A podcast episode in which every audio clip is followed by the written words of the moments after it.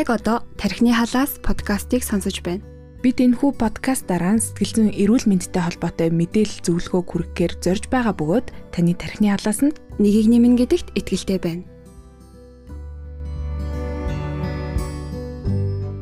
Сайн мэцхан өрхөн мөндөд сонсогч болон үзэгчтэй тархины алаас нэвтрүүлгийн дараагийн дугаар эхлэхэд бэлэн болсон байна. За энэ удаагийн дугаартаа бид хэрэглээний сэтгэл судлалын хүрээлэнгийн сэтгэл судлаач ол зомгийг урьж оролцож байна. За урилгыг маань хүлээж авч ирсэнд баярлалаа. Зүгээрээ бүгдний өдрийн мэндийг хүргэе. За өнөөдөр бид хоёр юуны талаар ярилцах гэж байна вэ гэхээр а одоо насан турсан за насан турсан ч гэлтгүй ер нь хүүхдүүдийн хувьд ч гэсэн маш юм чухал сэдв байдаг. Өөртөө дадлыг хэрхэн бий болгох вэ? Эерэг дадлуудыг яаж өөртөө бий болгох вэ гэдэг тухай ярилцах гэж байна. Тэгэхээр өнөөдрийн нэвтрүүлгээс та бүхэн дадал бий болох аргуудын талаар мэдээллүүдийг авах боломжтой байх нэ. За тэгэхээр хоёлаа яриагаа эхлэхээс өмнө одоо дадал, хөвшил, зуршил гэдэг ийм нэршлүүд байгаа шүү дээ. Эдгээрийн талаар яг ойлголттой өгч яриагаа эхлэе тийм ээ. За тэгэхээр хөвшил гэдэг маань илүү өргөн хүрээний агуулгатай зүйл. Аа нэгсэндээ бид энийг рутин болон лайфстайл гэж нэрлэдэг. Аа тэгээд энэ Монголд байгаа тэрхээрээ хөвшил.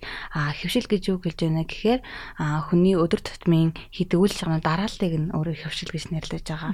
Аа тэгвэл яг дадал зуршил гэдэг маань юу хэлдэг вэ гэхээр тэр үйл ажиллагаануудын нэг хэсгийг нь өөрөө дадал зуршилуулдаг гэсэн үг. Хоорондоо бол ийм ялгаатай. Тэгэхээр одоо хүмүүсийн хувьд бол хамгийн ихний асуулт бол юм байна те.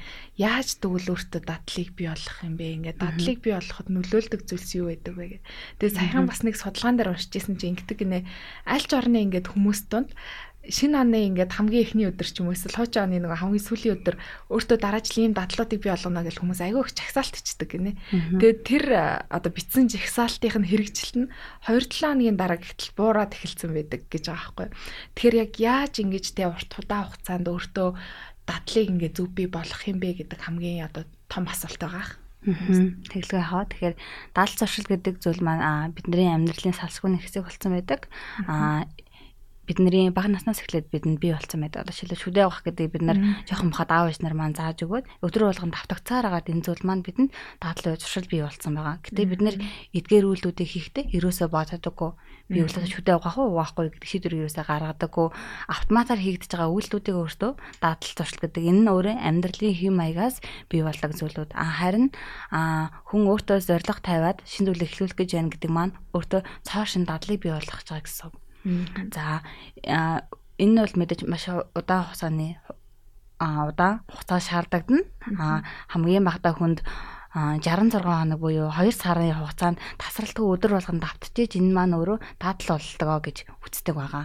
Тэгэхээр ер нь бол тасралтгүй тууштай байх зүйл маань энэ одоо тухайн одоо эхлүүлсэн ажлаад одоо дуусгахад эсвэл өөртөө дадал болгож хэрэгжүүлэхэд маань туслана гэсэн үг.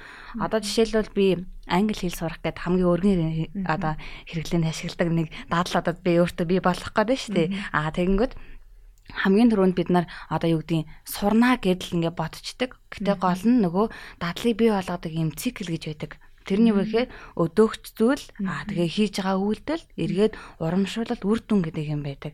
Тэгэхээр одоо юу гэдэг англи хэл сурснараа би яаж өөрийгөө урамшуулах юм? Англи сурсны ач тус буюу үр дүн нь юу байх юм?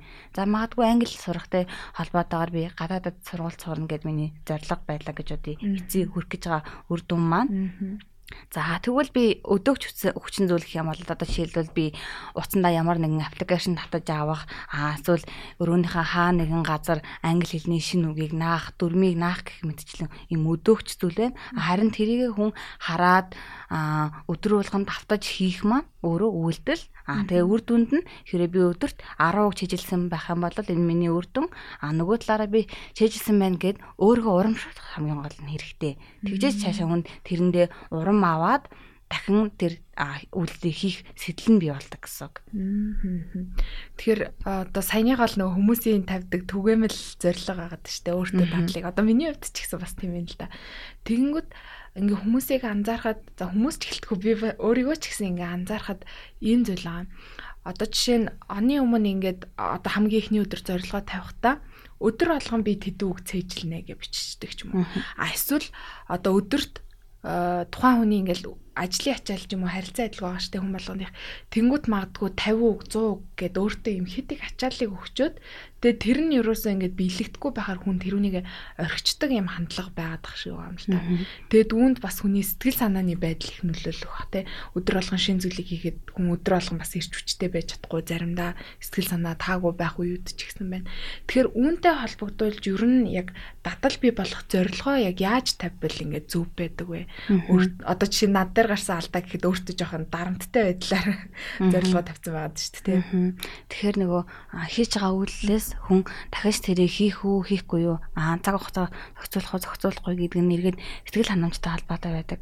Одоо жишээлбэл а өөрийн чинь хувьд гэх юм бол дарамт олгож ийн гэж штэ. Гэтэ тэр дарамтыг дарамт биш нөгөө эргээд хүрж байгаа үр дүнгээ эргэж бодох хэрэгтэй гэсэн үг байна. Би энийг чэйжлүүл ямар үр дүнд хүрэх үү?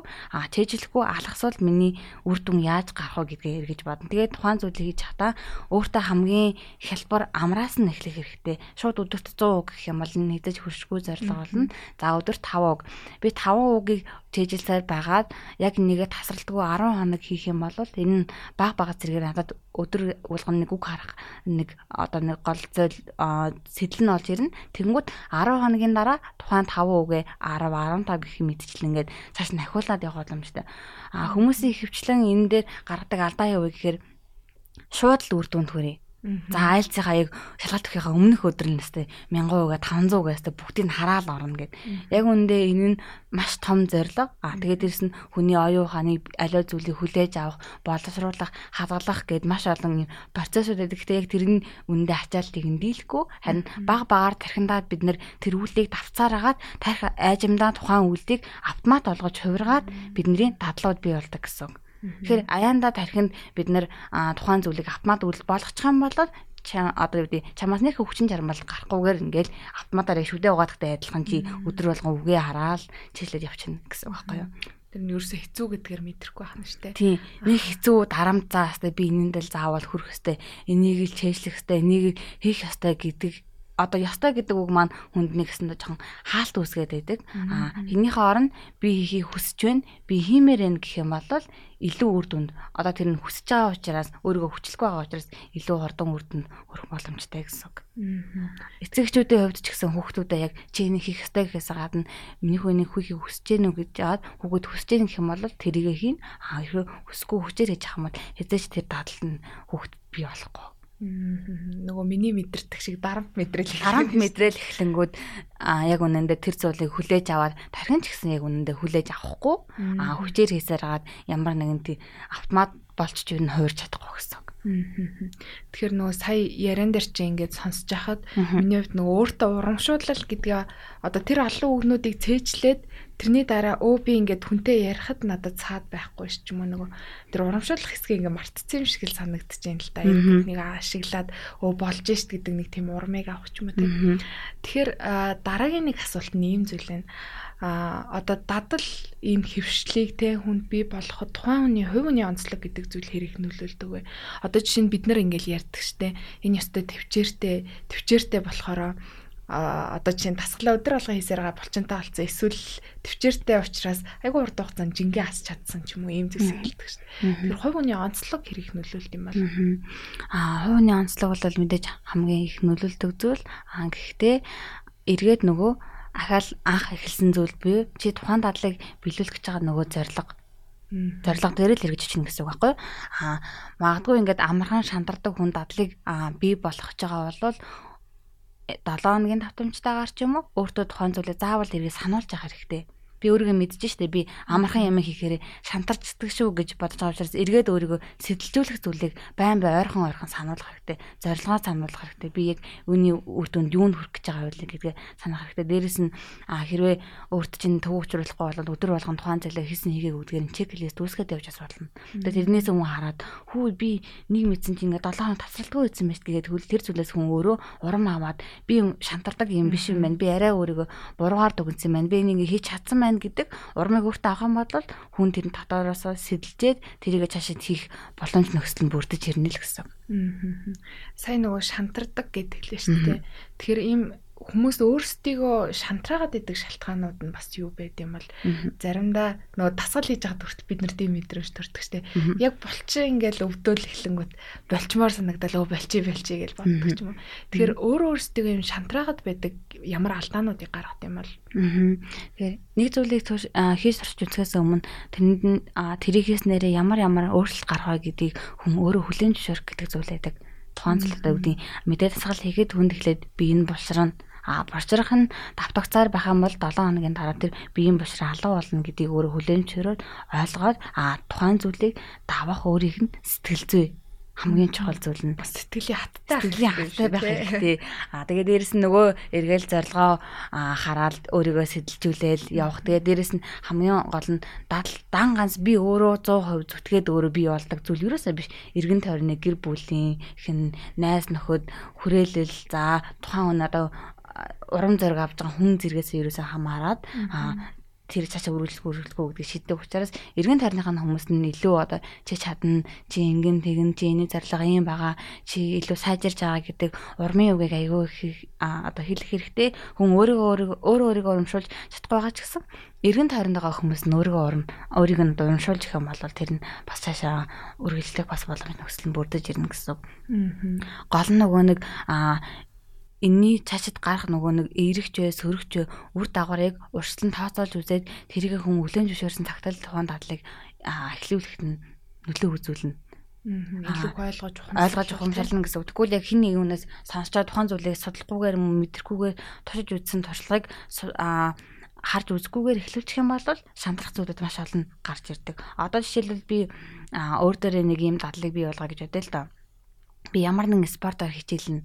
А тэгэнгүүт сур харваач мөнийг спорт аюу гой харагдлаа гэж бодоо заяа. Хин ингээд зөвлөсөн ингэнгүүт чинь булчин чинь ингээд чангардаг гэд хүн хэлчингүүд энийг би өөртөө би болгомоор байна шүү дээ. Ингээд дадал болгоод ингээд хичээлмээр байна. А тэгэнгүүт би зөвхөн булчинтай болно гэдэг дээр анхаарах сор харваагаар хичээлэхэд яг ямар ямар зүйлүүд хүнд нөлөөлж болдог вэ? Ямар ямар үр дагаврууд гардаг вэ?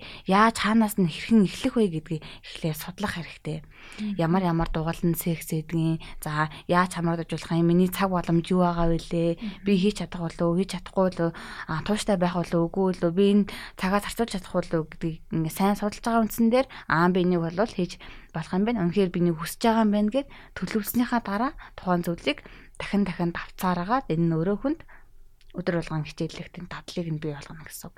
Тэгвэл бол хийсээр ойлголтын дээр толгоорлож хүмүүс дадлыг өөртөө бий болгох гээд байдаг. Тэгэхээр бодит зүйл рүү судалгаа хийж төлөвлөж энэ нь өөрөө аа бий болно. А гэхдээ хамгийн гол нь нөгөө дадал маань ерөөсөө л давтамж байхгүй юу? Өнөөдөр хийжэл маргааш хаяал нөгөөдөр хаяал дараа хийнэ гэх юм бол энэ хизээч хүн дадал бол бий болж чадахгүй.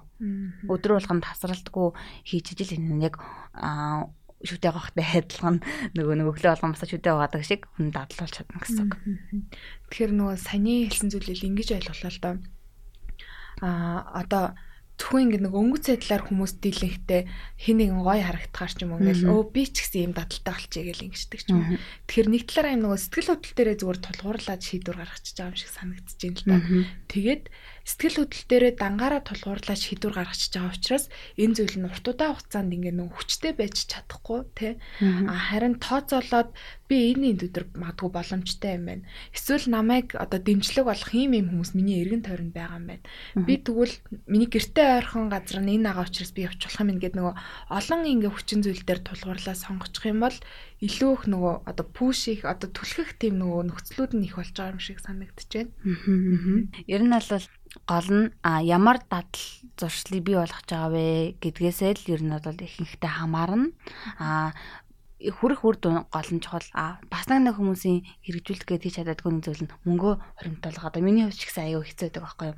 Одоо ингээд би хоримтлалтай болоё гэдэг нэг энэ бол ингээд дадлах гэдэг чинь би өдөр болгон мөнгө хийх ёстой а хийх хүсэж байгаа. Гэхдээ магадгүй надад өнөөдрийн минь тасанд мөнгө байхгүй бол би яах вэ гэд. Одоо ингэнгүүт эхлүүлсэн байсан чинь дунд нь магадгүй ингээд би цалин хугацаанаас хоцорж буух, эсвэл гинтийн юм гарч ирээд би мөнгө бодлох гэх мэтчлэн янз бүр хүчин зүйлүүд гарч ирж байна. А тэрийгээ гол нь нөгөө анх төлөвлөхдөө тэр эрсдэлтэй зүйлдэ оролцсон байх хэрэгтэй. А би хэрвээ энд ингээд тасрах юм бол дараа нь би нэг яаж нөхөж хийх вэ гэдгийг төлөвлөхгүй бол За за энэ удаа би мөнгө байсан юм чинь ингээд хүн хайчингууд тэр нь мартчихдаг. Дараа нөгөө нөхөж хийсэн гэдгийг мартаж яагаад гэвэл тэмдэглэл хөтлсөн зүйл байхгүй. Тэгээ эргээ бодонгууд өө яна 7 хоног өнгөрцөн байна. 14 хоног өнгөрцөн байна. Сар өнгөрцөн байна. Би нөгөөдгөө хийхээ мартсан байна штэ. Аа гэхдээ ахаад бас нэг шантраадаг зүйл нь юу вэ гэхээр нөгөө гол зүйл нь чамд аа хэр их ач холбогдол вэ?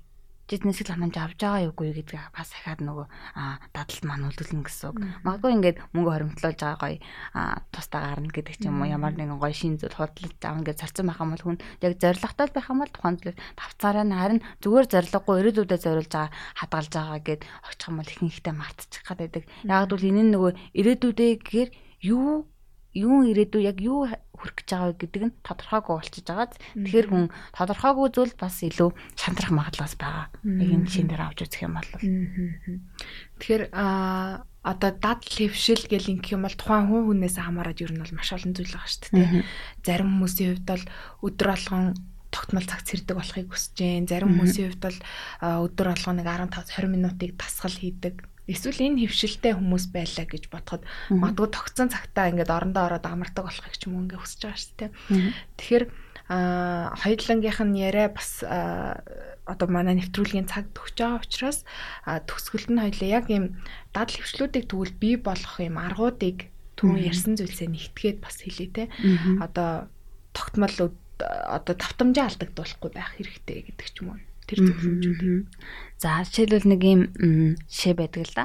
Би өглөө болгож гүөх гэж байгаа гэд харчангууд гүөх гэж байгаа гэдэг чинь өөрөө айгүй том зүйл болчихж байгаа. А тэнгүүд гүүхийн тулд хамгийн ихний хүний хийсэн нөгөө нэг эргээд үйлдэл өдөөгч зүйл байхсаа. Тэр нь пүүз.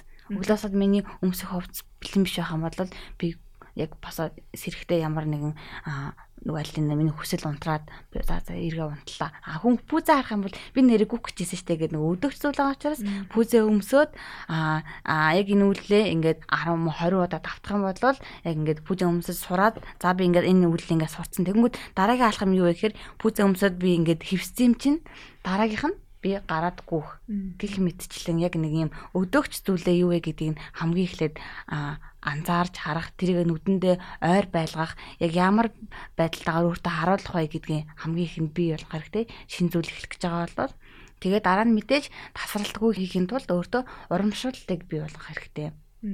Өөртөө баг багч вэ ихч вэ зүйлэр а урамшуулт өгөх. Тэгээд дээрэс нь гарч байгаа үр дүнд бол хүн тэр сэтгэл ханамжтай байдаг учраас тэр зүйлийг дахиж угаасаа хийхийг хүснэ Тэгээ ингээд л энэ зүйлүүд нь давхагдаад явах юм бол аажимдаа хүнд дадал туршил бий болно л гэсэн үг байхгүй.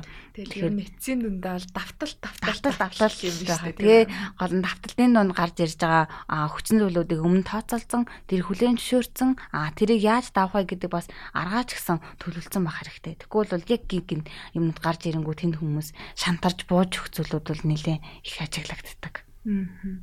Тэгэхээр нөгөө ямар ч дадал хөвшилт ер нь бол нөгөө хүний сэтгэл зүй гэдэг амар чухал зүйл байгаа тийм ээ.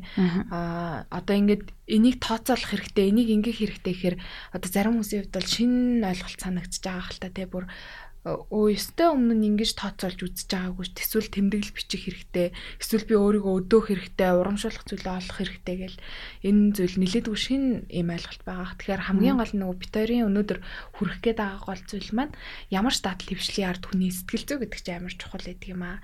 Нөгөө давталт гээд байгаа маань гол нь залхуурлал хүн даван туулах хэрэгтэй. Сэтгэл хөдлөлийнхөө одоо хит хөөрцөн эсвэл хит тийм сэтгэл санаагаар унтсан тийм ийм байдлуудаа даван туулах хэрэгтэй юм а гэдгийг гол нь хэлэх гээд байгаа гэдгийг бас үзэгчд маань сонсогчд маань тий анзаарч байгаах гэж бодож байна. За тэгээд өнөөдрийн нэвтрүүлэгт маань урилгыг маань хүлээж аваад бас маш сонирхолтой сэдвийн талаар ярилцсанд баярлалаа. Шинэ оны бас нэлээ урд байгаа дугаар учраас хүмүүст энэ сэдв бол айгүйх сонирхолтой байгаах гэж бодож байна.